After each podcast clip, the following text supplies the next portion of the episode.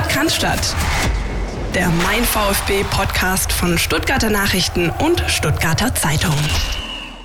Ja, es ich, ich mache mir keine Gedanken, was, äh, was meine Zukunft betrifft. Tatsächlich so. Mir ist das Wichtigste, dass diese Mannschaft Erfolg hat. Und da liegt mein kompletter Fokus. Mit dieser Mannschaft zu arbeiten, mit dieser Mannschaft. Äh, ich wünsche dir vom ganzen Herzen einfach mal viel Erfolg, weil ich finde, die sind alle, alle tolle Jungs, die auch äh, einfach menschlich top sind. Und deswegen, äh, da liegt mein Fokus. Äh, ich bin sehr optimistisch, dass die Mannschaft auch das Spiel äh, gewinnen, gewinnen kann und wird. Unabhängig, äh, wer auf der Bank sitzt. Die Worte des nun mittlerweile ehemaligen Trainers des VfB Stuttgart, Pellegrino Matarazzo, nach dem 0 zu 1 am Sonntagabend gegen den ersten FC Union Berlin. Ähm, es ist die 219. Podcast-Folge und ja, es ist leider mal wieder soweit, dass wir einen Trainerwechsel hier äh, bewerten, einordnen und analysieren müssen. Und das ist zwar nicht schön, aber da müssen wir durch, Philipp Meisel. Grüß dich. Christian Pavlic, Grüße, Retour, Grüße an euch da draußen, wie immer, wie üblich. Ich hoffe, man versteht mich gut. Meine Stimme hört sich so ein bisschen an wie, ja, durchgekaut, so durchgekaut wie der VfB sich momentan auf dem Platz präsentiert, äh, zumindest was die Ergebnisse angeht. Ja, es ist so, wir müssen einen Trainerwechsel einordnen. Wir müssen einen einordnen, der vielleicht mehr Tragweite entwickeln wird, als manch einer jetzt noch glaubt. Und ähm, das ist schade. Also, das ist, kann ich dazu sagen, weil ich eben äh, diesen Trainer als einen der empathischsten, ähm, auch, sag ich mal, technisch, taktisch, inhaltlich besten, ähm, menschlich teilweise überragenden ähm, ähm, ja, kennengelernt habe in all den knapp 15 Jahren, die ich mich jetzt in dieser Branche bewege. Insofern ähm, als der VfB da ganz, ganz gut erwischt gehabt. Am Ende hat leider die Mehrheit der Entscheider den Daumen gesenkt, Christian. Aber der Reihe nach. Wollen wir mal anfangen mit dem, was wir 90 Minuten lang, 90 plus ein paar zerquetschte, im Stadion gesehen haben, oder? Würde ich sagen. Müssen wir ja. Ähm, zuerst will ich noch anfügen, dass ich ähm, komplett d'accord bin mit dem, was du gerade gesagt hast. Also ähm, das ist schon ein schwieriger Moment. Äh, zum einen das rein äh, taktische, analytische. Wir haben ja auch in der vergangenen Woche mit Steffen Görsdorf lang und ausgiebig darüber gesprochen, aber das andere wirklich auch diese menschliche Komponente. Ähm, weiß nicht, wann ich das letzte Mal einen Trainer auch so gemocht habe und das hat noch nicht mal was mit dem VfB zu tun. Wir haben ähm, auch Freundinnen, Freunde äh, am Montag äh, geschrieben, die Fans ganz anderer Vereine sind, die gesagt haben, alle unisono, boah, schade. Also wir hatten ja Zeiten beim VfB, da wurden Trainer mit Schimpf und Schande vom Hof gejagt, das ist diesmal ganz anders gewesen. Naja, äh, es ist wie es ist, kommen wir zum Spiel. Sonntagabend und ich weiß nicht, äh, wie es dir geht, Philipp, aber ich, es gibt manchmal so VfB-Spiele und das sind normalerweise in den vergangenen Jahren oftmals so Heimspiele gegen den FC Augsburg gewesen, wo man dann gewusst hat, jetzt geht's dann langsam da nieder, ähm, auch mit Blick auf ähm, den Trainerposten.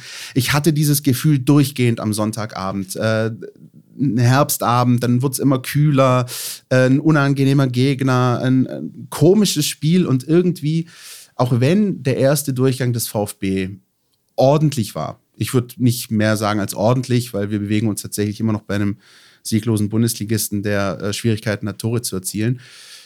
Ich hatte die ganze Zeit, und wir hatten das ja, wir können das ja, wir können das ja jetzt an der Stelle auch erzählen, wir, wir schreiben ja hin und wieder während der Spiele und ich hatte dieses Gefühl, das Ding geht einfach 0-1 aus, Ecke, Kopfball. Wie gesagt, da kommt irgend so ein Marvin Friedrich, äh, wie damals im, äh, im Relegationsspiel. Das war eine sehr, sehr vergleichbare Szene, Ecke, Kopfball.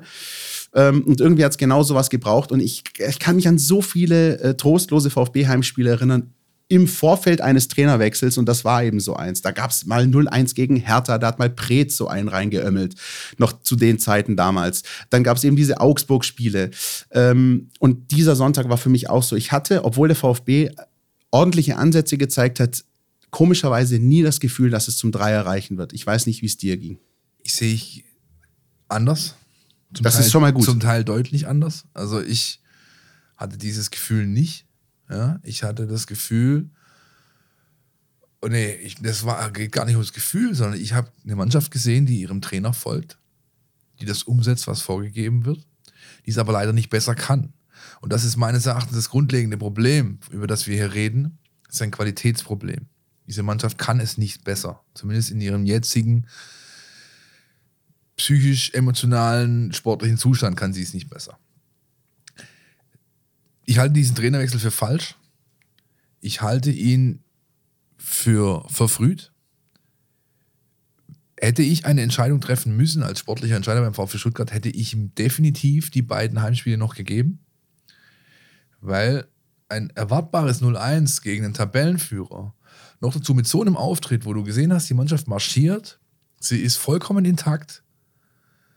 Es ist kein Indiz da, dass der Trainer die Kabine verloren hätte, wie manch ein Journalist, der alle äh, Jubeljahre mal auf der Tribüne sitzt und meint, er wäre nah dran, behauptet hat.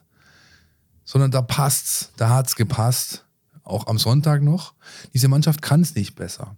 Dass du dann durch den gefühlt x ich glaube, das siebte ist es, Standard, äh, in dieser Saison mal wieder ein Tor kassierst, mit einem simplen Move wie im Basketball, dass die einen Blocker hinstellen, der den Mann, der vorne am Fünfeck zum Kopfball hochgehen soll, ja, der den Ball, den, den Paul Jäckel, der wahrscheinlich in seinem Leben nie wieder ein Tor schießen wird, äh, der den verhindern soll, diesen Kopfball, der wird simpel geblockt und das reicht aus. Ja. Union macht mit anderthalb Torchancen diesen Treffer, nimmt drei Punkte mit. Davon abzuleiten, dass ein Trainerwechsel jetzt in dieser Situation der richtige Impuls wäre, ist meines Erachtens nicht die richtige Entscheidung gewesen. Punkt ich kann jedes deiner Argumente verstehen. Ähm, es ist bei mir ein bisschen so der Blick auf die Gesamtsituation. Auch jetzt mit Blick, wir werden jetzt gleich noch ausführlich über den äh, Aspekt der Trainersuche und des Status quo sprechen. Auch mit Blick darauf. Ähm, mein Eindruck am Sonntagabend, auch nach dem Spiel, auch, wir haben ja auch den Pellegrino Materazzi auch gerade am Anfang unserer Folge gehört.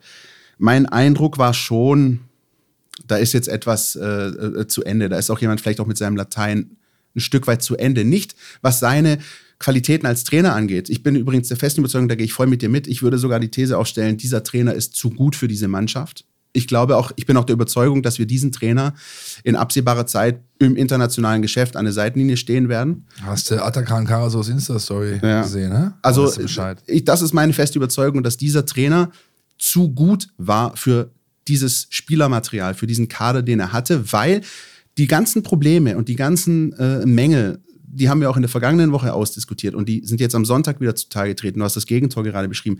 Es ist ja nicht so, dass Pellegrino Matarazzo das nicht erkannt hätte. Ja, auch dieses Thema gegen den Ball verteidigen, äh, Ballbesitzphasen, Ballverlustphasen, das sind Themen, die er vom ersten Trainingslager an als elementar angesehen hat.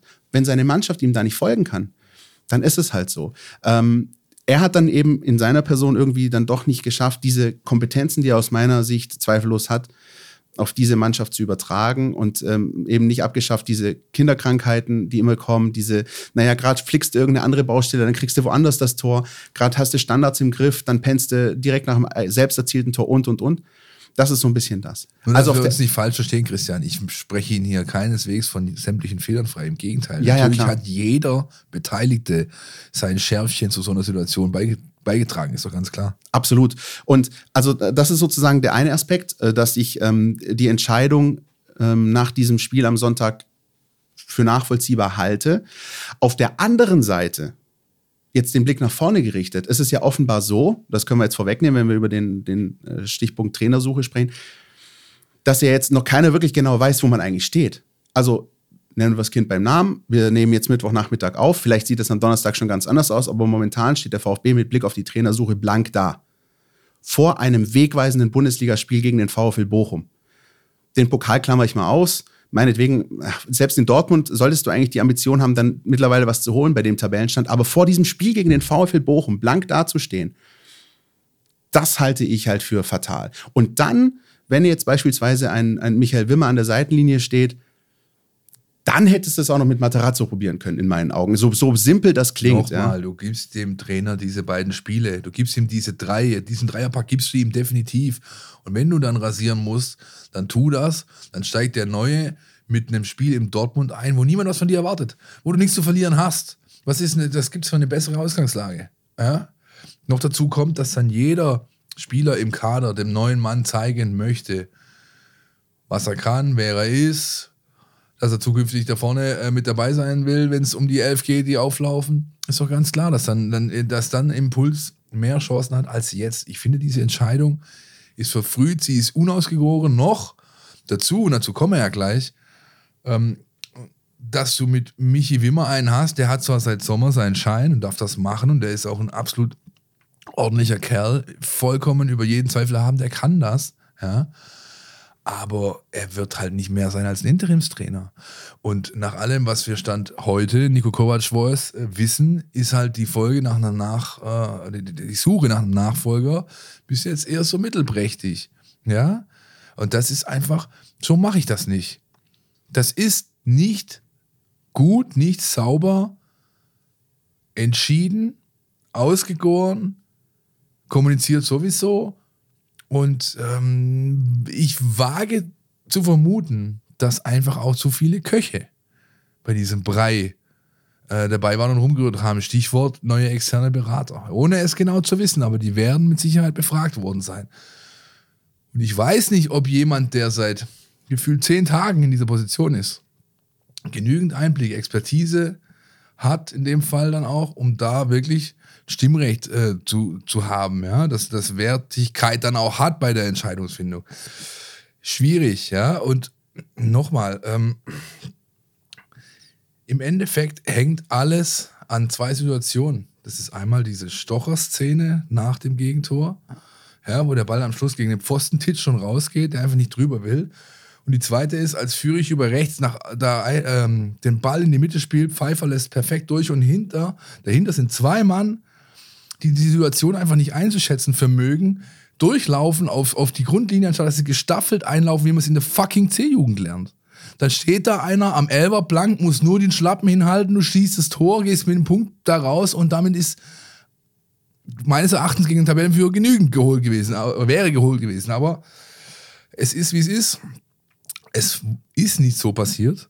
Und deswegen stehen wir jetzt da und müssen uns Gedanken darüber machen, wie es weitergehen kann. Du, 30 Sekunden vor der äh, fatalen Ecke hat der VfB, wenn Ahamada den Ball nicht vertändelt, eine 4 auf 3 Situation und läuft in Überzahl auf das gegnerische Gehäuse zu. Das dürfen wir auch nicht vergessen. Noch, ich habe dir doch die Nachricht geschrieben mit dem Flipper-Emoji. Weil genau so war es. Ein Jürgen Klinsmann wäre stolz gewesen. Der wurde auch immer verlacht für seinen Erstkontakt. Ja? Wenn, das ist nicht Bundesliga-reif, Mann. Das ist einfach nicht Bundesliga-reif. Und klar, Trainer schwächstes Glied, wen opfert man, aber ich finde das nicht in Ordnung in dem Fall. Ich bin ein Freund davon, in solchen Situationen, wo der VfB gerade steckt, immer zuerst die Mannschaft in die Pflicht zu nehmen. Und das ist nicht passiert und nicht zu Genüge passiert, meiner Ansicht nach. Auf der anderen Seite hast du natürlich die Argumentationskette und die haben wir auch lang genug breit getreten und die lässt sich ja auch nicht äh, außer Acht lassen, dass der VfB einfach zu wenige Siege eingefahren hat und dass der VfB im Kalenderjahr 2022 nur dreimal gewonnen hat und selbst die drei Siege waren ja boah, mit Ach und Krach. Das heißt, sage ich mal. Vier in den Pokal mit rein, ja. Genau. Und das ist halt auf der anderen Seite auch zu wenig. Und ähm, sozusagen mit Blick jetzt auf die Trainersuche ist ähm, das andere, wenn man dann sagen würde, angenommen ja, ist jetzt nicht passiert, aber angenommen, der ähm, VfB würde direkt am Dienstag schon eine Nachfolge für Matarazzo präsentieren, dann hättest du zwar die Gewissheit, dann wiederum könntest du ja aber sozusagen den Spin drehen und sagen, naja, gut, da sitzt der Matarazzo noch auf der Bank und hinter seinem Rücken verhandelt er schon mit jemand anderem. Deswegen ist es ja ein Stück weit auch authentisch zu sagen, wir haben jetzt noch niemanden, weil wir an Matarazzo auch noch am Sonntagabend geglaubt haben, aber und das ist der entscheidende Punkt für mich, da bleibe ich dabei. Der VfB befindet sich jetzt, jetzt in einer der wichtigsten Wochen dieser Saison, weil dieses Spiel gegen, gegen den VfB Bochum eine elementare Bedeutung hat. Und in dieser Woche so einen Schwebezustand herzustellen, halte ich für unverantwortlich. Jetzt nochmal, es gibt genügend, es gibt genügend Pro- und Kontrapunkte. Ich bin auch nicht derjenige, der sagt, meine Meinung ist die einzig richtige. Aber ich halte den Zeitpunkt und die Art und Weise für völlig deplatziert. Ja. Und ich glaube, dieses Urteil lässt sich auch durch Argumente, ich habe schon einige vorgebracht, auch sehr, sehr gut begründen. Du hast sie eben gerade auch gesagt, das ist so, wie es gemacht wurde, nicht optimal gelöst. Ganz einfach. Wollen wir mal hören, wie Sven Mislintat am Dienstag am Rande des VfB-Trainings äh, nochmal auf die Trennung von Pellegrino Matarazzo blickt? Bitte. In 20 Spielen, Kalenderjahr 22, mit dem daraus resultierenden Punkteschnitt ist ist dann leider am Ende, auch wenn die Bilder oft besser aussahen, nicht das, was wir brauchen, um die Klasse zu halten. Und dann ähm, ist das nach einem gewissen Zeitraum auch nicht völlig ungewöhnlich, dass man dann vielleicht, ich meine, wir hatten, glaube ich, in der gleichen Zeit davor acht oder neun Trainer, ich weiß auch in viereinhalb Jahren neun Trainer, und hatten jetzt 1000 Tage, 100 Spieler, einen Trainer. Und deswegen möchte ich eigentlich da gar nicht so viel zu sagen, sondern möchte sagen, dass das eigentlich eine totale Erfolgsgeschichte war. Und ich finde auch, dass in die Analyse einer Entlassung von Rino dazu gehört, welche Rahmenbedingungen dieser Club hat und wie viel Unruhe in diesem Club ist. Schöne Schelle noch verteilt ja, an ähm, den Club an sich und seine Gremien und Entscheidungen, äh, Entscheidungsträger, ja, Entscheider. Grundsätzlich gehe ich aber auch zu Teil mit ihm mit. Das ist natürlich ein Punkt, der mit reinspielt. Unruhe, ja. Diese Mannschaft konnte nie in, in, in, in sag ich mal, so konzentriert arbeiten, wie es mancherorts äh, vielleicht möglich ist, ja. Dann, und auch das hat Sven Missentat oft genug und auch meines Erachtens völlig zu Recht angesprochen, das Thema finanzielle Konsolidierung, ja.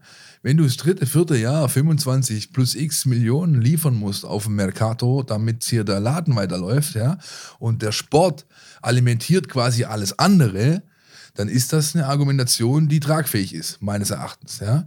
Braucht ein VfB Stuttgart 350 Mitarbeiter? Bei einem 130, 135 Millionen Euro Umsatzclub. Brauchst du das? Weiß ich nicht genau. Ja, kann man definitiv auf den Prüfstand stellen, meiner Ansicht nach. Und das ist das, was Sven äh, damit meint. Und das, da, da gehe ich mit. Andererseits darf man ihn auch nicht ganz aus dieser Thematik rausnehmen, denn derjenige, der den Kader zusammengestellt hat, mit den Möglichkeiten, die ihm gegeben wurden, nach bestem Wissen und Gewissen, das ist ja überhaupt nicht in Abrede gestellt, der hatte halt hier und da nicht unbedingt das glückliche Händchen, äh, wie er es schon anderswo hatte oder auch beim VfB Stuttgart schon mal bewiesen hat. Ja? Die Entwicklung wiederum der Leute, die ähm, es hätten richten sollen oder jetzt richten müssen, liegt dann wieder beim Trainer. Ja? Das ist alles sehr, sehr differenziert zu betrachten. Ähm, und egal wie ich es drehe und wende, bleibe ich dabei. Das ist so, wie es passiert ist, unausgegoren und vor allem zu früh passiert. Kennst du dieses Meme? Uh, oh shit, here we go again.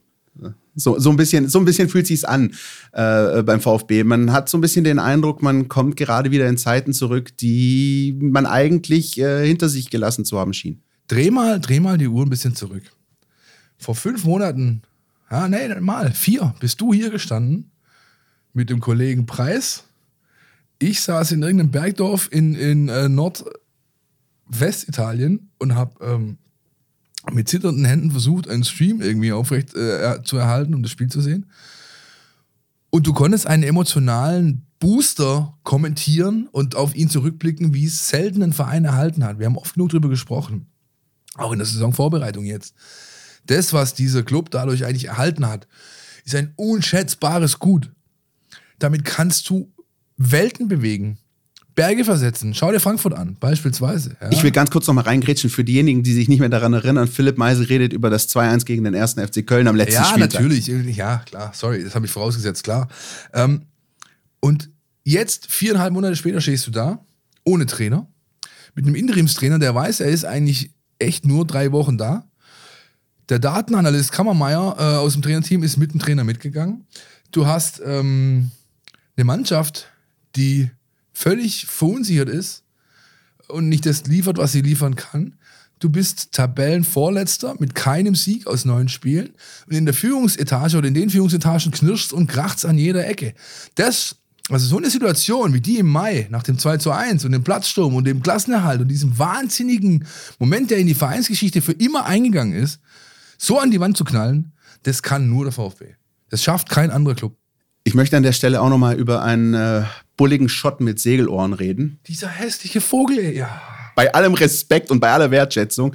Aber ja, du hast es angesprochen, letzter Spieltag gegen Köln. Aber auch in der Vorbereitung waren wir eigentlich ja alle unisono äh, positiv gestimmt. Äh, die, die Vorbereitung lief gut, ohne die ganz großen Verletzungen, äh, ungeschlagen in den Testspielen, dann noch Valencia weggemacht, im Pokal mehr oder minder souverän gegen Dynamo die zweite Runde erreicht. Erster Spieltag, 1-1 gegen Leipzig, alles gut. Du fährst nach Bremen am zweiten Spieltag, beginnst nicht gut, führst dann aber 2-1 durch Endo und Silas, kannst vielleicht 3-1 führen und stehst auf jeden Fall kurz davor, am zweiten Spieltag den ersten Saisonsieg einzufahren. Und dann kommt eben dieser Oliver Burke.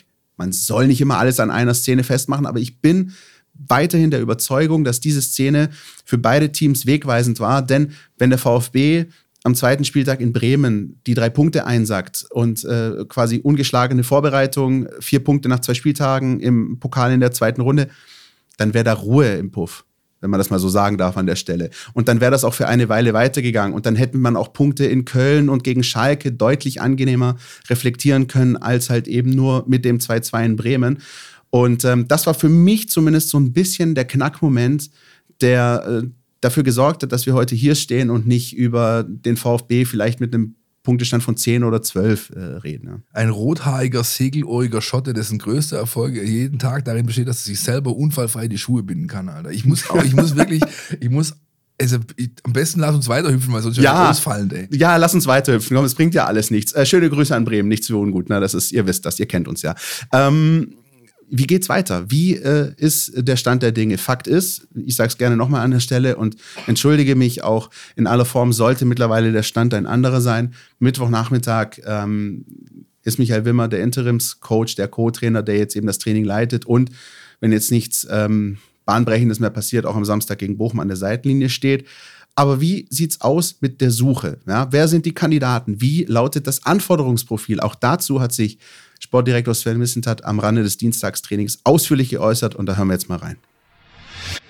Also ganz grundsätzlich finde ich, muss man mal erklären, warum wir einen Interimstrainer zum jetzigen Zeitpunkt haben. Und ich glaube, dass ähm, unsere Beziehung als Club zum, äh, zum Rino auszeichnet, dass wir zu jedem Zeitpunkt ein hundertprozentiges Vertrauen hatten in ihn, in jedem Spiel, was er als Trainer für diesen Club geleitet hat. Und ich habe da äh, sehr klare und äh, sehr klare Werte zu dem Themenkomplex und einen Wertekompass, der vielleicht im Profifußball nicht überall so ist und das ist auch völlig in Ordnung. Aber unser Weg ist, dem Trainer 100 Prozent zu vertrauen, wenn er ein Spiel am Wochenende macht und wenn er das 100-prozentige Vertrauen nicht mehr hat, das Spiel auch nicht macht am Wochenende. Und deswegen ist es, ist es für uns ähm, ja, eine klare chronologische Abfolge. Also erst sprichst du mit deinem Trainer und entlässt ihn und dann kümmerst dich richtig um eine Nachfolge. Und das Gute im Fußball ist, dass man in der Regel im Club Trainer hat, die interimsmäßig aushelfen können. Unser Ziel ist, schnell auch, aber die genaueste und bestmögliche Lösung für am besten weitere 1000 Tage, 100 Spiele und nicht für drei Spiele, fünf, eins oder ein halbes Jahr, was die durchschnittliche Halbwertszeit vorher war bei uns beim VfB Stuttgart. Und deswegen ist es auch eine Option, dass Michi Wimmer das Spiel macht. Ähm, oder vielleicht auch mehrere Spiele macht. Ist nicht das Ziel, aber es muss auch passen. Und auch wir müssen natürlich zum Trainer von oder zum gewollten Trainer passen. Also ähm, wir sind eine Mannschaft, die braucht auch immer einen Trainer, die, die auch äh, Spieler in ihrer Persönlichkeit weiterentwickelt, Team, aber auch, ähm, muss man ganz klar sagen, im Moment aufgrund der Ergebnisse siegfähiger bekommt. Und ähm, aber auch ein, äh, also es, ich glaube, es macht keinen Sinn oder es gäbe, ergebe überhaupt keinen Sinn, jetzt nach einem Spieler oder nach einem Trainer zu suchen, vielmehr, der, ähm, der von Prinzipien auch am Ball abgeht. Wir haben auch eine Identität am Ball und äh, das muss schon zusammenpassen. Also es wird jetzt nicht helfen, ähm, tief stehen, nur noch verteidigen und nur noch Langholz spielen. Das ist nicht die Mentalität der Mannschaft, nicht die Identität der Mannschaft und auch nicht des Clubs. Und ähm, war es auch nie sondern warum haben wir eine Identifikation mit den Fans, weil wir auch wieder so spielen, wie wir spielen. Und ähm, ich glaube, das sind die Anforderungen, die wir an Trainer stellen. So, wir haben jetzt von Sven Missentat also viel gehört, was auch gefordert wird, welcher Spielstil gefragt ist. Ähm, und jetzt sind wir wahrscheinlich fürs Name-Dropping da, schätze ich mal. Naja, nein, erstmal erstmal für die Bewertung dieser Aussagen. Gut, dann mach mal. Oder komm. Das, das Auseinanderklabustern dieser Aussage. Ich meine, er macht da äh, oder geht für mich die richtigen Analyse ein. Ja, du kannst jetzt natürlich nicht einen Paradigmenwechsel einläuten. Und der geht ja mit einer Personalie einher. Wenn ich jetzt einen Trainer hole wie, jetzt mal, es wird nicht passieren, aber überspitzt formuliert, Felix Magath, ja. Also ein Trainertypus, der einen Anachronismus mittlerweile darstellt in der Branche, ja. Ein Schleifer alter Schule, dann ist das nichts, was diese Mannschaft weiterbringen wird, ja. Und dann ist auch der Impuls, der mit Sicherheit einsetzen wird für zwei, drei Spiele, so schnell wieder verpufft, dass es ihnen eigentlich, das ja, dass es, es sich einfach nicht lohnt. Du brauchst einen Trainer, der bereit ist, die grundsätzlichen Leitplanken, die der VfB Stuttgart aufgestellt hat, und die sind zum Glück unantastbar, zumindest wirkt es für mich bisher so, ja, offensiv, mutig, Spielstil, dies, das und so weiter, was da alles dahinter ist. Wir haben oft genug darüber gesprochen. Es wird auch im NLZ entsprechend gelehrt und gelebt. Das muss weitergetragen werden von der neuen Personalie oder von dem neuen starken Mann vorne in der Linie, der mit seinem Team kommt oder wie auch immer. Ja? Und deswegen werden bestimmte Trainertypen natürlich von vornherein ausgeschlossen. Ja? Und äh, zum Glück ist Markus Weinz ja mittlerweile eh vom Markt, ja, weil das, das, das hat Steffen letzte Woche hier, auch sowas gesagt. will ich hier nicht nochmal sehen. Ey, ja, das wäre ja wirklich, also kaum zu verargumentieren einfach. So, und das aber wiederum, das, das, was wir hier gerade beschreiben, reduziert natürlich deinen Bewerberkreis oder deinen, deinen Kandidatenkreis auf ein äh, ähm, ähm, ja, bestimmtes Maß. Ja, ähm, es, spontan würde ich tippen, auch wenn wir gleich noch zu den Namen kommen, die auch schon im Umlauf sind, ähm, dass es keiner wird von dem berühmten Karussell, auf dem ja einige auch prominente Namen sind. Ein Adi Hütter, der ist natürlich ähm, genannt worden sofort, ja. Der wird auch bei Schalke gerade genannt, wo es, ja auch äh, ein Endspiel gibt für Frank Kramer an diesem Wochenende in der Bundesliga, ja. Und das äh, ist, glaube ich, ein Mann, der nicht zu dem Anforderungsprofil passt, das der VfB Stuttgart aufstellt, ja, und zu Recht auch aufstellt. Äh, es ist, gab dann einen Namen, der zumindest äh, so, so die erste Phase dieser Trainersuche beherrscht hat. Das war Jolt Löw, der ähm, Co. bis vor kurzem, bis zum 0-1 bei Dinamo Zagreb mit dem Chelsea FC. Ich muss es Den einmal sagen. bringen, natürlich, ich muss es einmal bringen. sagen. Der also bis äh, dahin oder auch in den Jahren zuvor äh, treuer Wegbegleiter von Thomas Tuchel war und äh, da kurzzeitig mal die Frage im Raum stand, ähm, will er einen Chef Trainerposten. Ähm, kann schon sein, dass er ihn will, aber offenbar nicht beim VfB. Das hat sich dann ziemlich schnell zerschlagen. Bin an der Stelle übrigens auch ganz froh, dass ich äh, nicht irgendwie mit Sky Unterstrich ständig irgendwelche Dinge in die Welt rausposaunen muss. Das wäre mir selbst ein bisschen unangenehm, aber das nur dazu. Ähm, True. ja, ähm, also Jolt Löw hat sich ähm, mit an Sicherheit grenzender Wahrscheinlichkeit erledigt. Dann hast du Adi Hütter genannt, äh, sehe ich auch nicht. Ich bin tatsächlich fast ein bisschen erleichtert, wenn ich ehrlich sein darf, dass es eben keiner aus diesem sagenumwobenen Karussell ist. Zumindest keiner, der jetzt irgendwie zuvor drei, vier, fünf Stationen in der Bundesliga hatte. Wenn es einen Namen gibt, der äh, gerade ein bisschen heiß ist, dann ist das einer, der zwar schon mal auf das Bundesliga-Karussell aufgestiegen ist, aber jetzt da noch nicht groß rumgetourt ist, sondern eben bisher eine Station hatte. Und das ist äh, Sebastian Hoeneß, der bei der TSG Hoffenheim war zuletzt. Das ist richtig und nach allem, was wir wissen, würde der wahrscheinlich äh, rückwärts barfuß oder per Handstand hierher laufen, um diesen Job machen zu dürfen. Ja, ähm, ist ja auch legitim, ja, klar. Man, aber Man ist ja froh, wenn es tatsächlich noch Trainer gibt, die den VfB Ja, machen wollen. Ob er das richtige Rüstzeug mitbringt, weiß ich halt nicht genug einzuschätzen. Genauso geht es mir eigentlich bei Hütter nochmal zurück zu ihm. Ja, ich meine, was er die letzten beiden Stationen gezeigt hat, da würde ich klar sagen, das passt nicht. Ich mag zwar den Fußballstil, den er, den er pflegt, aber zu dem, was der VfB Stuttgart gerade im Kader stehen hat und zu dem, was der VfB Stuttgart spielen will, passt dieser Hütter-Stil nicht wirklich. Wenn ich beispielsweise aber zurückgehe, noch ein paar Jahre zuvor, äh, als Hütter mit äh, Young Boys Bern erst die Schweizer Liga und dann die Champions League aufgemischt hat. Ja? Das ist ein guter und, Punkt. Und, und da waren eben sehr viele sehr junge Spieler dabei. Da wurde ein ultra-offensiver äh, Stil geprägt, der ja auch ein Stück weit seine Reputation dann mit ausgemacht hat. Da kommt dieses Urteil schon wieder ein bisschen in Schwanken. Also ihr seht, ich, also selbst ich bin da wirklich hin und her gerissen, ähm, bleibe aber dabei.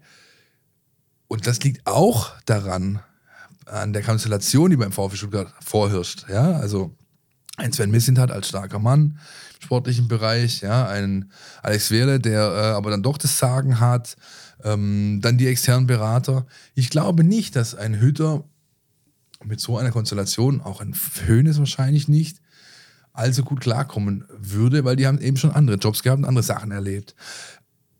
Einer der Namen, die nirgendwo genannt werden, die aus diesem typischen Akademiebereich, NLZ-Bereich kommen, schon eher. Das ist ein junger Trainer, so ähnlich was bei Materazzo am Anfang ja auch. Das hat er selbst sogar gesagt. Ich, als ich hierher kam, habe ich mir das eine oder andere halt sagen lassen. Mittlerweile bin ich ein reifer, erwachsener Coach.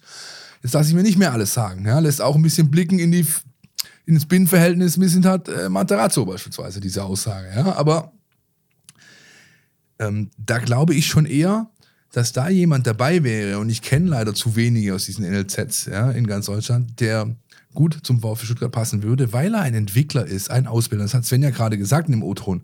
Wir brauchen nicht nur einen, der die Truppe ähm, siegfähig macht, sondern wir brauchen eben auch einen, der entwickeln kann. Ja, das muss einhergehen. Und Materazzo, und damit äh, nochmal zu ihm, ist halt das eine abhanden gegangen. Ja? Entwickeln war immer da. Werte hat er immer geschaffen. Spieler hat er immer weitergebracht. Aber die Siegfähigkeit war nicht mehr da. Und wenn du halt keine Ergebnisse lieferst in diesem knallharten Business, dann wird irgendwann der Daumen gesenkt, von dem auch das äh, eine Aussage von Sven hat von dieser Runde am Dienstag. Äh, diese Entscheidung ist einstimmig gefallen. Ja? Da sitzen natürlich dann einige am Tisch. Meines Erachtens zu viele vielleicht, aber sie ist einstimmig gefallen. Und dann ist halt so, dass eine Trennung vollzogen wird. Der Punkt, den du gerade mit Matarazzo und seiner Anfangszeit genannt hast, den halte ich für sehr, sehr interessant. Ähm, und ich formuliere es mal flapsig. Ich glaube nicht, dass Sven Mislintat und Co. und auch einige andere noch ein weiteres Alpha-Tier gerne hätten in den Reihen, was dann möglicherweise ein neuer Trainer wäre, was dann auch mittlerweile ein Adi Hütter wäre. Also jemand, der schon viel mitgemacht hat, der auch sagt, pass auf, Männer, ich bin hier der neue Trainer, ich habe schon auch Ahnung, lasst mich mal machen. Ich glaube, dass es den äh, Entscheidern beim VfB schon sehr recht wäre und deswegen wäre diese Personalie Sold Löw wahrscheinlich gar nicht so schlecht gewesen, die zwar schon Erfahrung hat, aber nicht auf der Cheftrainerposition, zumindest nicht auf der Cheftrainerposition in der höchsten deutschen Spielklasse und da einfach auch schon noch ein bisschen auch dieses, äh, beim VfB sollen ja offenbar nicht nur äh, die Spieler geformt werden, sondern ja auch Trainer. Das ist ja das, was mit Pellegrino Matarazzo letzten Endes passiert ist, dass ja aus einem Newcomer ein gestandener Bundesliga-Trainer mit Erfahrung äh, hervorgegangen ist. Und ich kann mir vorstellen, dass das halt eben durchaus das ist, was sich auch ein Sven Missentat wünscht. Ich kann das nachvollziehen. Auf der anderen Seite habe ich auch ein bisschen Magengrummeln, weil ich nicht weiß, ob das jetzt in der Situation das Beste ist, weil, äh, denken wir zurück an die Verpflichtung Materazzo, da war der VfB in der zweiten Liga. Er hatte zwar mehr oder minder den Imperativ aufsteigen zu müssen, aber ich finde, Aufstiegskampf zweite Liga ist nochmal eine andere Situation als Abstiegskampf Bundesliga. Und da jetzt ähm, ein Greenhorn reinzuschicken, äh, bereitet mir ein bisschen Sorgen. Das ist die Konstellation, die schon angesprochene, ja. Richtig. Und das, da spielt dann eben auch die Vertragssituation von Sven Missentat eine Rolle in dieser Konstellation. Und ähm, Insofern ist es erstmal richtig, keinen Schnellschuss zu machen. Ja? Da, da, bin ich wiederum bei der äh, Entscheidung der, der Verantwortlichen. Ja? Das erstmal Michi will man machen lassen, der wird das gut machen. Für die Mannschaft ändert sich nicht viel, weil der hat sowieso das Training meistens geleitet mit äh, Michael Kammermeier. Matarazzo hat sehr viel ähm, in, ähm, ja, in den letzten Wochen und Monaten dann äh, sich dahingehend entwickelt, dass er gesagt hat, ich lasse die Jungs mal machen, ich mache den Supervisor, ich schaue mir das alles an und greife ein und oder ja, ähm, interveniere, wenn ich das für richtig halte. Hat er auch wiederum oft genug gemacht, aber er war jetzt nicht mehr derjenige, der Übungsformen ausgesucht hat, der Trainingspläne erstellt hat oder der hat die natürlich noch mit entschieden und so weiter und natürlich auch verantwortet, ganz klar, aber er hat ganz, ganz viel an, seine, an sein Team übertragen. Das ist ja auch was, was einen Führer auszeichnet, ja, irgendwo also ein, ein, ein Teamleader, nehmen wir der Cheftrainer, äh, der Chef eines Trainerteams, äh, wenn der seinen mit Teammitgliedern äh, Themenbereiche delegiert, zeichnet ihnen das erstmal aus, finde ich zumindest. Also ich verstehe Führen so, wenn ich, im,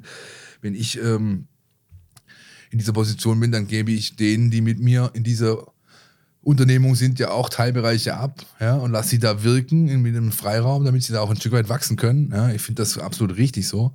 Und ähm, ähm, jetzt bin ich aber abgeschweift, weil, wie gesagt, solange diese Situation Wehrle Missentat offen ist, und ähm, kann das natürlich auch eine Rolle spielen bei vielen Kandidaten, die angesprochen wurden, angesprochen werden. Ähm, ganz klar, die sehen, Moment mal, ich weiß gar nicht, wie es da weitergeht. Und dann ist ähm, ja plötzlich der nächste weg, der mich eigentlich mit hier reingeholt hat, dann stehe ich alleine da und so weiter. Ja, es ist ja ganz logisch, dass diese Herren solche Konstellationen natürlich ganz genau beobachten, bevor sie entscheiden, will ich da beim VfB als neuer Trainer wirken oder möchte ich es eher nicht. Und zumindest vor dem Hintergrund finde ich sehr nachvollziehbar, was Sven Missentat vorher gesagt hat, nämlich, dass er nach Möglichkeit jemanden sucht, der nochmal 100 Spiele und 1000 Tage macht, weil das ist wirklich die richtige Herangehensweise. Jetzt nicht ähm, danach zu gucken, wie, wie, wie, kommen wir jetzt durch bis zur WM-Pause. Sondern das bringt nichts, sondern wirklich auch da langfristig zu denken, genau. möglichst erfolgreich mit dem äh, Ziel, die Klasse zu halten und die Mannschaft, wenn es geht, nach Möglichkeit weiterzuentwickeln. Das finde ich schon die richtige Herangehensweise. Problematisch ist und bleibt für mich einfach nur der Zeitpunkt jetzt. Diese Entscheidung muss sitzen. Da müssen wir noch gar nicht drum reden. Ja? Und ich finde das natürlich den richtigen Ansatz. Ja? Weil die andere Seite, die kennt der VfB ja zu Genüge. Ne? Ich glaube, die Zeit, die Materazzo hier verbracht hat, diese 1000 Tage, nimm mal die 1000 Tage davor, da waren es, glaube ich, sechs, sieben, acht ja, Übungsleiter, die sich hier die Klinke in die Hand gegeben haben. Das ist ja nicht, das kann ja nicht dein, dein Anspruch sein, ja, wieder dahin zurückzukommen. Wo du mal herkommst. So, nochmal aufzählen. Also, Löw, sehr unwahrscheinlich. Hütter, sehr unwahrscheinlich. Tedesco, raus. Auch ein Matze Jeißle, RB Salzburg, hat man wohl die Fühler ein bisschen ausgestreckt, raus. Hönes, aus dessen Lager klare Signale kommen, der würde gerne. Weitere Namen, Christian? Schwierig, ja? Schwierig. Ähm, ich habe da wirklich auch immer noch so Mr. X, einen nicht näher zu benennenden Mr. X im Hinterkopf, wie du es auch gerade angesprochen hast, irgendein NLZ-Trainer womöglich. So wie, so wie damals ja auch ähm, Pellegrino Matarazzo mehr oder minder wie Kai aus der Kiste kam, äh, mit dem auch vorher keiner gerechnet hatte.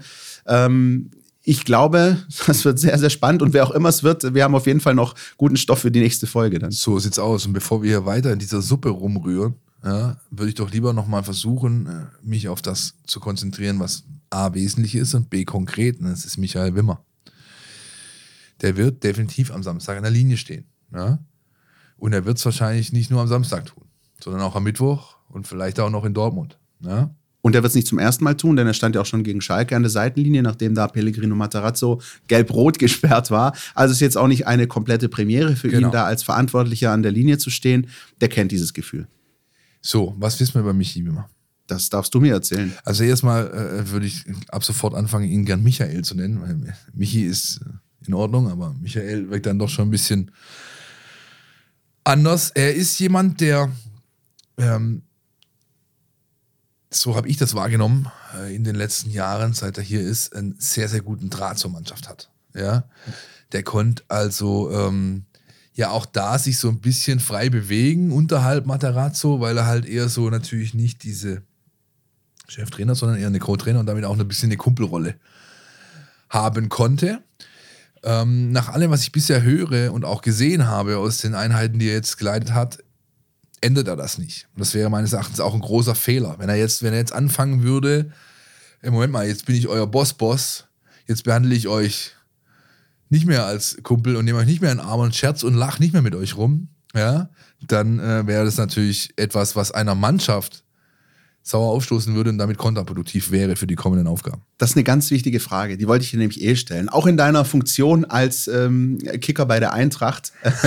Wie ist das denn? Das ist ja, das, das ist ja schon, naja, weil das ist ja, sind wir mal ehrlich, so ein, so ein Teamkonstrukt, so ein Mannschaftsgefüge, das ist fast Wumpe, ob du in der Bundesliga oder in der Kreisliga bist. Am Ende ist es ja wirklich so, was machst du mit deinem Cheftrainer? Und genau das ist ein- eine Frage, die ich dir wirklich gestellt hätte. Also, wenn du, wenn du einen Trainer hättest, der, der Co-Trainer wird plötzlich Cheftrainer oder zumindest mal Interimstrainer und vollzieht plötzlich einen kompletten Personality-Wechsel, also wie äh, beim großen Umstyling bei Germany's Next Topmodel, das nimmst du doch als Spieler nicht für voll. Ich wäre einfach, ich meine, gut, ich hätte es mir auch leisten können als Amateurküker, aber ich wäre am nächsten Donnerstag nicht mehr zum Training gekommen, ganz simpel. Ja. Also ich hatte beides schon, äh, interessanterweise. Ja. Ich hatte, ich hatte einen, äh, einen Trainer, der war ein unfassbarer Schleifer, der war knüppelhart, der konnte sich, hätte sich Felix Magath was von abschauen können, ja.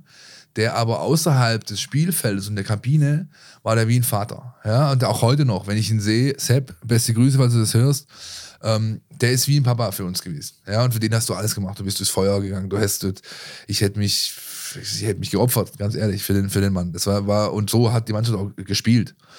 Und ähm, danach kam jemand anders und dann äh, wurde quasi ein Mitspieler, spielender Trainer, ja, also ein Kumpel, mit dem du halt gekickt hast, der war sogar noch jünger als ich sogar. Und ähm, das hat auch gut funktioniert, aber eben auch äh, nur deswegen so gut, weil er nichts geändert hat. Er hat uns genauso behandelt, wie wir vorher in der Kabine ähm, gesessen wären nebeneinander und uns äh, mit- drüber lustig gemacht hätten, was unser Trainer in der Vorwoche wieder für einen Scheiß hätte trainieren lassen. Also er hat es genauso, er hat es genauso weitergemacht und deswegen sind ihm alle gefolgt. Ja? Und genau das wird Michi Wimmer, schon wieder, Entschuldigung, Michael Wimmer Du mir ist alles recht, solange du nicht Michael sagst. Michael an diesem Samstag oder in diesen Wochen, in diesen Tagen auch tun. Ja, da bin ich sehr, sehr zuversichtlich. Man sieht es ja auch, seht ihr selber, schau dich auf Social Media, ihr kennt es als selbst auf Social Media, auf den Bildern, die der VfB postet, wie Wimmer da gezeigt wird, respektive die, die Szenen, die eingefangen wurden, da ist eigentlich schon alles klar. Ja?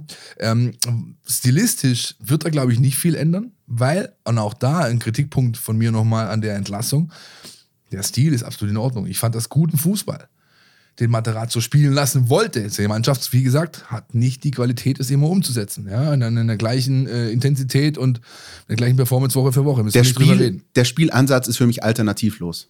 So sieht's aus. Und das wird, äh, was wir da weitermachen, er wird es vielleicht ein bisschen hemdsärmeliger äh, angehen. Ja, also das ist dann situativ äh, zum Beispiel so, dass er halt beispielsweise wird es nicht immer das Kommando geben für eine Abwehr, versucht spielerisch zu lösen. Wenn es nicht anders geht, knüppelt das Ding auf die Tribüne, Mann. Ja, und wenn dir das Sicherheit gibt, dann nagelt's in den Oberrang. Das ist vollkommen wurscht. Ja, wenn es halt, wenn es nicht anders geht, lange Naht, weg damit. Ja, zum Beispiel sowas. Ja, ähm, ich glaube auch, dass er ähm, von den, oder dazu kommen wir nachher noch, von den personellen Engpässen eher profitieren wird, weil er dadurch jetzt jemand reinwerfen kann, der voll fit ist und gierig ist und willig. Herzliche Grüße an Herrn Pfeiffer aus Bad Mergentheim an dieser Stelle, kommen wir auch nachher aber noch dazu. Und ähm, ich glaube auch, dass der Gegner, der jetzt auf ihn wartet, jemand ist, der oder einer ist, der ähm, der Situation an sich entgegenkommt und damit auch dem Trainer Wimmer. Das ist äh, sicher ein ganz wichtiger Aspekt. Ähm, darüber, über den Gegner und ich glaube auch so ein bisschen über das Mannschaftsgefüge und was dieser Trainerwechsel mit dem Team macht, werden wir dann nachher in unserem Ausblick auf das Bochum-Spiel sprechen. Jetzt gehen wir kurz in die Werbung. Du willst nicht nur jede Woche den Podcast hören, sondern zu jeder Zeit voll über den VfB Stuttgart informiert sein? Mit dem Mein VfB Plus Abo bleibst du immer auf Ballhöhe. Erhalte Zugriff auf das Matchcenter, Live-Ticker, multimediale Inhalte und vieles mehr.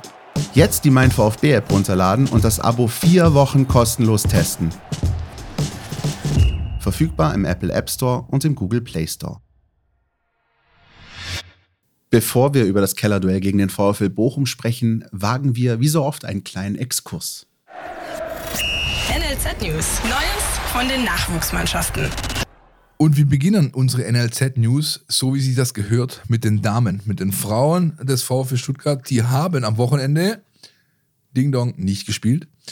Das Lokalduell gegen der FG Lechke. Lechke. so ja, heißen sie wohl. Ja, so heißen sie wohl. Ich komme aus der Ecke, ich darf das so sagen. Wurde einvernehmlich verlegt. Hintergründe kennen wir nicht, wollen wir auch nicht spekulieren. Spiel wird nachgeholt.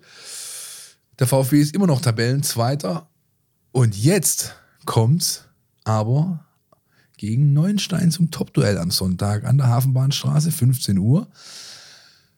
Erster Neuenstein gegen zweiter VfB, getrennt durch, glaube ich, zwei oder drei Punkte. Da geht was. Plus das eine Spiel, das jetzt verlegte. Das heißt, das ist ein wirklich entscheidendes Duell für den VfB. Denn damit kannst du A gleichziehen und B hast dann noch das Spiel in der Hinterhand. Also es könnte für den Saisonverlauf ein sehr, sehr wichtiges Spiel sein. Und ich glaube persönlich, so wie die Mädels bisher aufgetreten sind, dass auch die Verletzungsmisere, auch so hart sie ist mit den ganzen Knieverletzungen und dies, das, da fällt ja quasi jede Woche jemand aus, leider, auch längerfristig, dass sie das verpacken werden. Heiko, Heiko Gerber wird seinen Damen schon sagen, wie, äh, wie man das hier angeht und vielleicht kommt dann der nächste große Auftritt von, na, Christian? Von Frau Böpple. Von Frau Böpple, genau die hat äh, schon viermal getroffen, wenn ich richtig bin, und dreimal davon äh, eben im Spiel, was vor zehn Tagen stattgefunden hat, gegen den TV Dern-Ding, ist auf jeden Fall sehr, sehr gut drauf. Und ja, äh, Einladung geht raus an alle. Sonntag 15 Uhr. Ich wüsste nicht, was man da Besseres tun könnte, als äh, zu dem Spiel zu gehen. So sieht's aus. Die U21, Philipp. Die steht leider in zeitlicher Konkurrenz dazu. Ja. Die spielt eine Stunde davor gegen Kickers Offenbach im Gazi-Stadion. Sechster Offenbach gegen Siebter VfB äh, durch einen Punkt getrennt. Ähm, die letzten Jahre Offenbach immer oben mitgespielt, deswegen ja jetzt der Trainerwechsel. Die wollen natürlich irgendwann mal hoch, schaffen es natürlich äh, aber nicht, deswegen jetzt der neue Mann. Und ich bin überzeugt, dass wir ein gutes Spiel sehen werden, denn auch Frank Farnhaus, den äh, war mächtig sauer mit seiner Mannschaft nach so guten Wochen, äh, neun Spiele ohne Niederlage, dann 0-2 gegen Kassel und die Leistung hat ihm gar nicht gefallen, die da seine Mannschaft gezeigt hat. Da wird der Rasen brennen wahrscheinlich im Gazi-Stadion und ja, dann schauen wir mal, wer nachher die Nase vorne hat in dem Duell. Fand ich sehr spannend, fand, fand ich auch sehr interessant, dass Frank Farnos da auch so wirklich äh, sauer reagiert hat nach der jetzt ersten Niederlage seit längerem. Und ähm, ja, OFC, absolut. Immer so ein bisschen, finde ich, der schlafende Riese in der Regionalliga. Will irgendwie jedes Jahr immer hoch, schafft es aber irgendwie nicht. Jetzt erneuter Trainerwechsel. Aber die Spiele gegen, äh, gegen den OFC waren immer ziemlich äh, spektakulär. Ich erinnere mich da an 2-2, Last Minute und und. Da war schon viel dabei. Da war alles dabei und wer einmal auf dem Biberer Berg war, der ähm, wird das nie vergessen. Das ist auch für die Regionalliga immer noch ein ähm, ein Gänsehautstadion und Gänsehautspiele, die da meistens stattfinden, auch wenn es natürlich nicht mehr auf der ganz großen Bühne stattfindet wie früher, wenn er oder als Erwin Kostette und Kollegen noch gegen die Pille getreten haben. Was willst du von der U19 und der U17? Das würde ich mal äh, verbuchen unter läuft. Das sieht sehr, sehr gut aus, zumindest auch was die Ergebnisse anbetrifft. Die U19 äh, 3-0 gegen Freiburg gewonnen. Auch Nico Willig, der ja irgendwie, finde ich, müssen noch mal, müssen noch mal wieder eine Einladung aussprechen, ne? mal mit ihm mal wieder sprechen. Das ist, ähm, das ist echt eine absolute Konstante, finde ich, auch in diesem Verein, was er da leistet, die konstant guten Ergebnisse, die die U19 produziert, jetzt seit Jahren schon. Ähm, das sieht äh, sehr, sehr gut aus. Jetzt ist wieder eine kleine Pause, richtig? Genau, so, so. also die, die U19 DFB 11 spielt. Der Leon Reichert ist nominiert aus der Mannschaft von Nico Willig. Tut zweimal auf äh, Abruf, glaube Nathan Winkler und Maxi Wagner, die beiden äh, ähm, Stürmer und Mittelfeldspieler. 3 gegen Freiburg. Ähm, Willig war zufrieden, Platz 6 in der Tabelle, aber da sollte schon noch ein bisschen was gehen, um den Trainer dauerhaft zufrieden zu halten, äh, zu halten sagen wir es mal so. Wir vor wissen allem, ja, wie ehrgeizig er ist. Genau, und vor allem auch von den Spielern, die hoch äh, gerankt werden. Ja, die äh, dürfen gerne ein bisschen mehr wieder bringen und auch mannschaftsdienlicher auftreten. Ein herzlicher Gruß an dieser Stelle geht raus, beispielsweise an Laurin Ulrich, der ja, äh, ihr habt das Spiel gesehen, ich war vor Ort, also er hat auch ein Tor gemacht und so, das geht schon in Ordnung in dem Fall, aber hier und da würde es ihm gut zu Gesicht stehen, vielleicht ein bisschen mehr dann mal den Mitspieler zu suchen und vielleicht nicht immer nur das eigene Glück. Aber gut, wir werden sehen, was die nächsten Wochen bringen. Das gilt auch für die U17. Die haben 3-1 gegen 60 gewonnen, die Mannschaft von Markus Fiedler sind Vierter in der Tabelle und auch da ist erstmal Pause. Für beide Mannschaften geht es am 29. Oktober weiter und zwar für beide mit einem Südgipfel. Für die U19 geht es gegen Bayern, für die U17 geht es auch gegen Bayern an diesem Wochenende. Na, da ist einiges geboten. So, dann würde ich sagen, ohne große Umschweife oder without further ado, lass uns reden über VfB Stuttgart gegen VfL Bochum. Samstag 15.30 Uhr.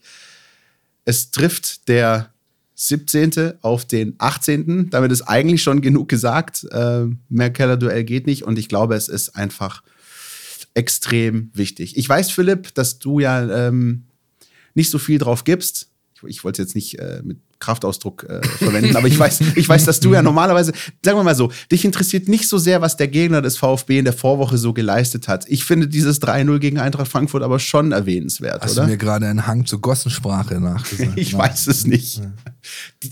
Also machen wir es kurz.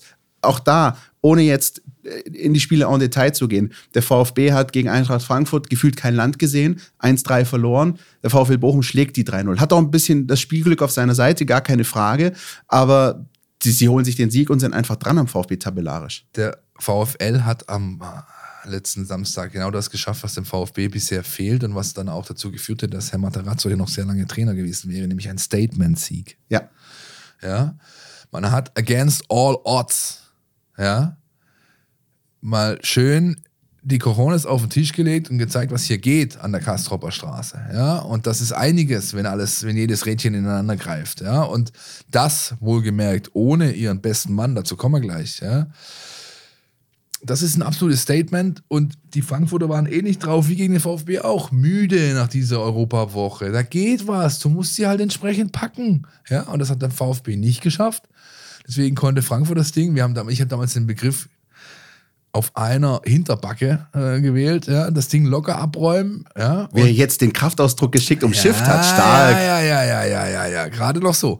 Und das ähm, ist, ähm, ja, gibt den Bochumern wahrscheinlich sehr viel mit für die nächsten Wochen, selbst wenn es am Sonntag, äh, Samstag jetzt schief gehen sollte gegen den VfB. Und das ist natürlich die Aufgabenstellung, die der VfB wiederum jetzt hat. Eine Mannschaft, die einen Befreiungsschlag gelandet hat, dann doch irgendwie zu kriegen mit den Leuten, mit dem, mit dem Stadion, mit, äh, mit dem Impuls äh, neuer Übungsleiter, wenn auch alter Bekannter, weil er schon, schon da. Schwierig, echt schwierig. Ja, Echt, schwierig, echt vor schwierig. allem, äh, weil ähm, Statement-Sieg ist das richtige Stichwort. Ja? Ähm, zwei Dinge, die der VfL Bochum einfach bewerkstelligt hat. Das eine ist, das ist auch schon mal viel wert, sie lagen nicht gleich nach fünf Minuten 0-1 hinten, weil das ist eben das, was Eintracht Frankfurt in Stuttgart wahnsinnig in die Karten gespielt hat. Also sie hielten das Spiel lange offen, sie hielten das Spiel lange bei 0-0 und dann hatten sie einfach die entscheidenden Momente auf ihrer Seite. Sie hatten noch einen bockstarken Philipp Förster auf ihrer Seite, der zwei Tore vorbereitet hat, eins geschossen hat. Äh, Respekt an der Stelle. Ja, bitte äh, Ziegen-Emojis an dieser Stelle einfügen, so viele wie ihr wollt. Unbedingt, unbedingt. Ähm, und sie haben am Ende des Tages, jetzt muss ich es einmal, Oh. sie, haben, sie haben dann Hallo Frank. sie haben dann halt auch 3-0 gewonnen. Völlig wurscht, ob das Ding ein oder zwei Tore zu hoch ist. Wann hat der VfB das letzte Mal ein Bundesligaspiel 3-0 gewonnen? Ich habe keine Ahnung. Das ist die Frage, nicht nur ein Spiel zu gewinnen, ja. Denken wir an die VfB-Siege in diesem Kalenderjahr. Das waren alles aus fast dramatischen Rückständen äh, in den letzten zehn Minuten den Siegtreffer erzielt.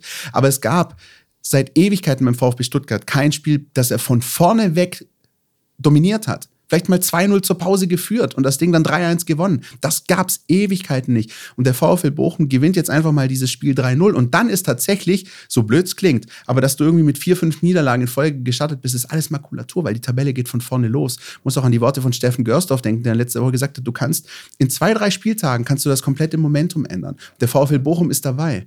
Ich erinnere mich daran, in der vergangenen Bundesliga-Saison äh, hat der VfB zu einer sehr ähnlichen Phase, es war auch so ungefähr der frühe Herbst, ähm, Arminia Bielefeld empfangen. Und die haben just auch in der Woche davor ihr erstes Spiel gewonnen und sind dann in der Woche drauf zum VfB gereist, haben, äh, ich meine, Okugawa irgendwie 20. Minute 0-1 und das Ding ging 0-1 aus. Die haben also dann in Stuttgart tatsächlich ihren zweiten Sieg in Folge gefeiert und den VfB so ein bisschen auf dem falschen Fuß erwischt. Und ganz, ganz wichtiger Aspekt war einfach, dass die in der Woche davor schon dreifach gepunktet haben. Und das ähm, ja, beunruhigt mich ein bisschen. Natürlich geht dieses Spiel komplett von vorne los, aber wer jetzt erstmal ähm, einen Boost hat, wer jetzt erstmal mit breiter Brust agiert, äh, das ist ganz klar, das ist erstmal nicht der VfB Stuttgart, so leid es mir tut. Ja, und ähm, was mir dann noch gerade in den Kopf kommt mit der Situation, die du beschrieben hast, äh, Fehler wiederholen. Ja, da ist der VfB leider auch ganz groß in diesen Tagen. Ja, immer wieder äh, werden ein und dieselben Fehler wiederholt, nur von anderen Leuten im, im Wesentlichen. Ja. Genau, das ist das Ähm, Schlimme. Du kannst es nicht festmachen. Du kannst, du, du hast gar keine, und deswegen, also wirklich, ich wäre auch nicht gerne in der Haut auch des Trainers gewesen. Du, du bist gerade so ein bisschen dabei, ein bisschen Bob der Baumeister mäßig, gerade ein Loch zu stopfen. Da geht auf der anderen Seite das nächste auf. Und du kommst gar nicht hinterher. Und du weißt gar nicht, wo du anfangen und aufhören sollst. Weil gerade wenn du denkst, ich habe jetzt diesen einen Bereich, äh, den habe ich stabilisiert oder den habe ich soweit, dass er fehlerfrei agiert, dann geht's woanders wieder los. Und dann, also wie gesagt, das beste Beispiel, guckt euch die Spielfilme an ähm, äh, gegen, gegen Frankfurt, gegen Wolfsburg, gegen Union. Das waren drei Niederlagen und jede Niederlage brachte andere Aspekte, die nicht funktioniert haben. Und zwar immer genauso, dass es zu null Punkten in drei Spielen gereicht hat. Und das ist das Schlimme. Ja, ja, das ist richtig. Und ähm, dann hat der VfL noch ähm, einen äh, wirklichen Joker in der Hinterhand. Das ist sein bester Spieler, Player to Watch für mich, ehemaliger VfB-Akademiespieler, Kevin Stöger. Ja. War hier äh, auch mal zu erfolgreichen VfB 2 Drittliga-Zeiten Spielmacher unter Jürgen Kramny. Ja, hat es dann über verschiedenste Wege, war in Paderborn, war in Mainz, In Mainz wichtige Tore war in geschossen. Bochum war er auch schon mal. Ähm, ist dann doch in die Bundesliga gepackt. Top-Mann, Österreicher. Letzte Woche gegen Frankfurt äh, Corinna zu Besuch gehabt, war verhindert. Jetzt an diesem Mittwoch ins Training eingestiegen. Der dürfte auf jeden Fall auf der Bank sitzen am Samstag. Eine alter Wirkungsstätte, wenn man so möchte, wenn er nie im großen Stadion gespielt hat. Doch auch der VfB hat so ein paar Sachen in der Hinterhand, finde ich. Zum einen sollte man nicht kleinreden, dass der VfB dieses Spiel gegen Union zwar verloren hat, aber er hat halt auch über weite Strecken eine sehr konzentrierte, saubere Leistung gezeigt. Auch wenn da nicht vieles so funktioniert hat, wie man sich vielleicht vorgestellt hat und da viel, ähm, vor allem offensiv, nicht so funktioniert hat, aber defensiv stabil. Ja, äh, das war für mich, finde ich, eine gute Basis. Ja, und ist es auch für das Spiel gegen den VfL jetzt. Dann hast du zweimal so eine Kai aus der Kiste-Situation. Du hast einmal den gesperrten Karasor, du hast einmal den gesperrten Girassi. Ja? Girassi-Ersatz ist, glaube ich, schnell äh, besprochen, das wird Luca Pfeiffer sein. Ich glaube, dass Michael Wimmer dieses, dieses grundsätzliche Herangehensweise mit der starken, großen, stabilen Neuen beibehalten wird. Ja? Nicht auf Small Ball setzt, auch äh, deswegen, weil beispielsweise ein Juan Perea eben im Training nicht unbedingt die Anzeichen gibt, soweit ich das bisher gesehen habe. Auch unter Materazzo schon nicht, dass man da vielleicht mal was probieren könnte. Wenn ich ganz kurz reingrätschen darf an der Stelle, Luca Pfeiffer, ohne zu viel Druck aufbauen zu wollen, aber wenn es ein Spiel gibt, wo er unter Beweis stellen sollte, dass er zu Recht in diesem Kader steht und dass er auch zu genau. Recht von Sven Missintat genau. verpflichtet wurde, dann ist es ein Heimspiel gegen den VfL Bochum. Genau. Ja, also Christian. das ist es. Das hätte ich jetzt noch gesagt, hättest du mich nicht abgegrätscht. Was Entschuldigung. Du was du natürlich in, äh, gerne machen darfst, das ist ja der Grundsatz hier in unserem, unserer, unserer Sendung, wir dürfen uns gegenseitig immer wieder abgrätschen. Das ist genau das Spiel, wo Luca Pfeiffer ein Statement setzen kann. Ja? Und ähm, die zweite Situation ist die Situation Sex. Also mit CHS hinten? Ja, Christian für unsere jungen Zuhörer. Ja. Ähm, und ich glaube, das wird einer sein, mit dem gar keiner rechnet. Jetzt rat mal mehr. Okay, äh, ähm, also ich habe äh, sofort gedacht an ähm, Beispiele wie Mio oder ähm, Lee Egloff vielleicht sogar, der, der da vielleicht ein bisschen offensiver gehen könnte. Du schüttelst mit dem Kopf? Nein, ich glaube, Wimmer wird die beiden offensiven Achterpositionen gleich besetzt halten. Das heißt, Ahamada und Endo. Das heißt, er nimmt einen 1 zu 1 Wechsel für Karaso vor? Nimmt einen 1 zu 1 Wechsel für Karaso vor. Jetzt bist wieder du dran. Kai aus der Kiste. Nikolas Nachtey. Sehr guter Name. Ist mittlerweile auch wieder, glaube ich, soweit äh, hergestellt, der dass er spielfit ist. Ne? Am Sonntag äh, sich das Leibchen der Einwechselspieler vom Kopf reißen zur Auswechselbank gesprintet wäre reingekommen, just in dem Moment, wo er sich die Schuhe bindet und bereit macht, fällt das 0-1 und dadurch wechselt sich die Situation. Er blieb draußen. Finde ich gut, dass der Name fällt. Ähm, Finde ich auch gut, dass du die Situation ansprichst gegen Union, weil das ist so ein Spieler, der ein bisschen, finde ich, einfach vom Radar verschwunden ist, äh, zuletzt. Wir hatten ihn ja oft, haben über ihn diskutiert, ähm, auch was seine Entwicklung äh, anging, äh, zuletzt, als er dann ähm, äh, verliehen war. Und jetzt wäre so eine Möglichkeit, und auch das ist zumindest etwas, was so, sag ich mal, jetzt kein Trainer wechseln in dem Sinne, aber was, wenn halt eben ein Interimstrainer an der Seitlinie steht, der kann solche Dinge ausprobieren. Und die Tatsache, dass Kara so gesperrt ist, gibt ihm ja nochmal die Chance, gibt ihm quasi nochmal die Möglichkeit, da was zu tun. Ich finde das spannend. Ähm, und je länger ich drüber nachdenke, desto mehr gefällt mir dein Argument. Wobei ich tatsächlich mir schon auch vorstellen kann, dass ähm, dass Michael Wimmer vielleicht ein bisschen eine, eine, spielerische, eine stärkere Variante wählt und vielleicht ein bisschen, bisschen rumrotiert. Aber du schüttelst mit dem Kopf, wir, wir gucken mal, wie es wird am Samstag. Lass uns doch mal gucken, was taktisch auf den VfB wartet. Bühne auf für Jonas, ne, Bühne frei für Jonas Bischofberger. Die Mein VfB Taktiktafel. Hier geht's ins Detail. Der VfB Stuttgart ist nicht die einzige Mannschaft in der Liga, die schon den Trainer gewechselt hat. Ähm, der VfL Bochum wird auch mit einem relativ frischen Gesicht in der Seitenlinie anreisen.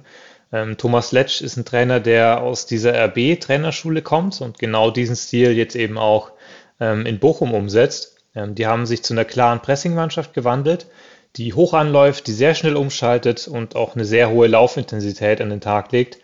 Vor allem im Gegenpressing waren sie teilweise schon extrem aggressiv unterwegs und haben da ähm, auch einige sehr gute Ballgewinne geholt. Am Ball versuchen sie dann eben sehr viel mit Kontern zu arbeiten und auch sehr viel mit zweiten Bällen, ähm, wo sie ziemlich stark sind. Ähm, denn mit Manuel Riemann haben sie einen der spielstärksten Torhüter der Liga, der diese langen Bälle punktgenau schlagen kann. Und dann ziehen sie sich eben vorne ähm, sehr kompakt um den Zielspieler zusammen und jagen dann halt einfach den Ball hinterher. Bei der Formation hat Bochum im letzten Spiel gegen Frankfurt auf ein 4 zu 3 1 umgestellt äh, womit sie deutlich besser unterwegs waren als mit dem 5-3-2, ähm, das sie gegen Leipzig äh, gespielt haben, auch weil sie damit zum Beispiel mehr Druck auf den Flügel bekommen haben. Sie leiden aber trotzdem so ein bisschen ähm, unter den typischen Schwächen von diesem RB-Pressing. Ähm, zum Beispiel können sie damit zwar in einigen Phasen ziemlich feldüberlegen und dominant aussehen, haben aber durchaus auch schwache Momente dabei, wenn sie doch mal eine weniger intensive Phase haben zum Beispiel. Und da werden sie dann punktuell anfällig, indem zum Beispiel plötzlich ein extrem gefährlicher Steilpass hinter die Abwehr aufgeht. Ähm, eventuell können auch Verlagerungen funktionieren, weil Bochum sehr zentrumslastig verteidigt und dieses RB-Pressing halt auch sehr ballorientiert ist. Ähm, was dazu führt, dass manchmal halt auch zwei Spieler auf den Ball drauf rennen, äh, die dann anderswo fehlen. Ähm, da muss man dann cool und pressingresistent bleiben und unter Druck dann eben diese freien Räume finden. Ähm, insofern scheint bei diesem Spiel relativ klar, was den VfB erwarten wird, aber es ist umgekehrt natürlich relativ offen, was der VfB dem entgegensetzen wird. Ja, das der geschätzte Kollege Jonas Bischofberger mit seinen Eindrücken zum VfL Bochum. Ähm, bin auch weiterhin übrigens sehr, sehr begeistert, wie, äh, wie er das so auseinander nimmt. Ich musste noch an dieses Wolfsburg-Ding, an die Wolfsburg-Analyse denken, ja, als er gesagt hat, äh, agieren äh, am Rande der Langeweile und genauso war es dann teilweise in der zweiten Halbzeit. Also äh, ja, äh, spannende Geschichte. Der VfL Bochum, der ähm, weil das ja oft so ein bisschen verglichen wurde, der VfL Bochum, der für mich nicht sowas ist wie die Spielvereinigung Kräuter Fürth im vergangenen Jahr. Äh, die werden nicht so gnadenlos abschmieren und irgendwie zehn Spieltage vor Schluss als sicherer Absteiger feststehen. Dazu hat diese Mannschaft zu viel Charakter, dazu haben die auch zu viel Atmosphäre, auch bei Heimspielen. Das ist nun mal, also bei aller Liebe, aber Stadion an der Kastropper ist was anderes als Playmobil-Stadion oder Trolley-Arena oder wie auch immer. Und, ähm, und die musst du ernst nehmen. Und die musst du erst recht in dieser tabellarischen Situation ernst nehmen. Ähm, ich sag's ganz kurz nur, aber ich will diesen Gedanken dann schnell wieder verwerfen. Bei einer Niederlage bist du Tabellenletzter. Ja, aber wie gesagt, das verwerfen wir schnell, sondern versuchen optimistisch zu sein und sagen, mit einem Sieg kannst du dich da wieder distanzieren und äh, ein kleines Pölsterchen aufbauen äh, zwischen dich, den VfL Bochum und dann mal gucken, was die Schalker machen. Bei denen ist ja gerade jetzt auch nicht alles eitel Sonnenschein. Es ist alles gesagt, nur noch nicht von jedem, Christian. Deswegen werde ich jetzt nichts mehr weiter sagen, sondern mich einfach darauf freuen, dass wir am Samstag so einen richtig rassigen Kick wahrscheinlich sehen werden. Wie sie das gehört, Abstiegskampf, aber von der Sorte, wo sich beide Mannschaften hoffentlich nicht in die Pampers machen, sondern wirklich rausgehen, Gas geben und am Ende schlägt das Pendel halt für den etwas glücklicheren aus oder was auch immer. Ich freue mich auf diese Partie, ich freue mich auf die Atmosphäre und will noch gar nicht mir Gedanken darüber machen, was denn danach auf uns warten könnte. Insofern Augen zu und durch. So machen wir es und haben für euch noch den Hinweis A, dass ihr wie immer sehr herzlich eingeladen seid, uns Feedback zu geben auf alle mögliche Art und Weise per Mail info at meinvfb.de, über Social Media, ihr findet uns at meinvfb, Facebook, Insta, Twitter. Äh, freuen uns da sehr über eure Zuschriften. Äh, und der zweite Punkt, den wir noch zu erwähnen haben, ist, dass ja in der nächsten Woche eine englische Woche ansteht und ähm, wir somit am Donnerstag wie üblich live gehen, aber dann eben auch noch das Pokalspiel gegen Arminia Bielefeld mit dem Gepäck haben und dann möglicherweise auch einen neuen Cheftrainer beim VfB Stuttgart. Bis nächste Woche, Leute. Macht's gut.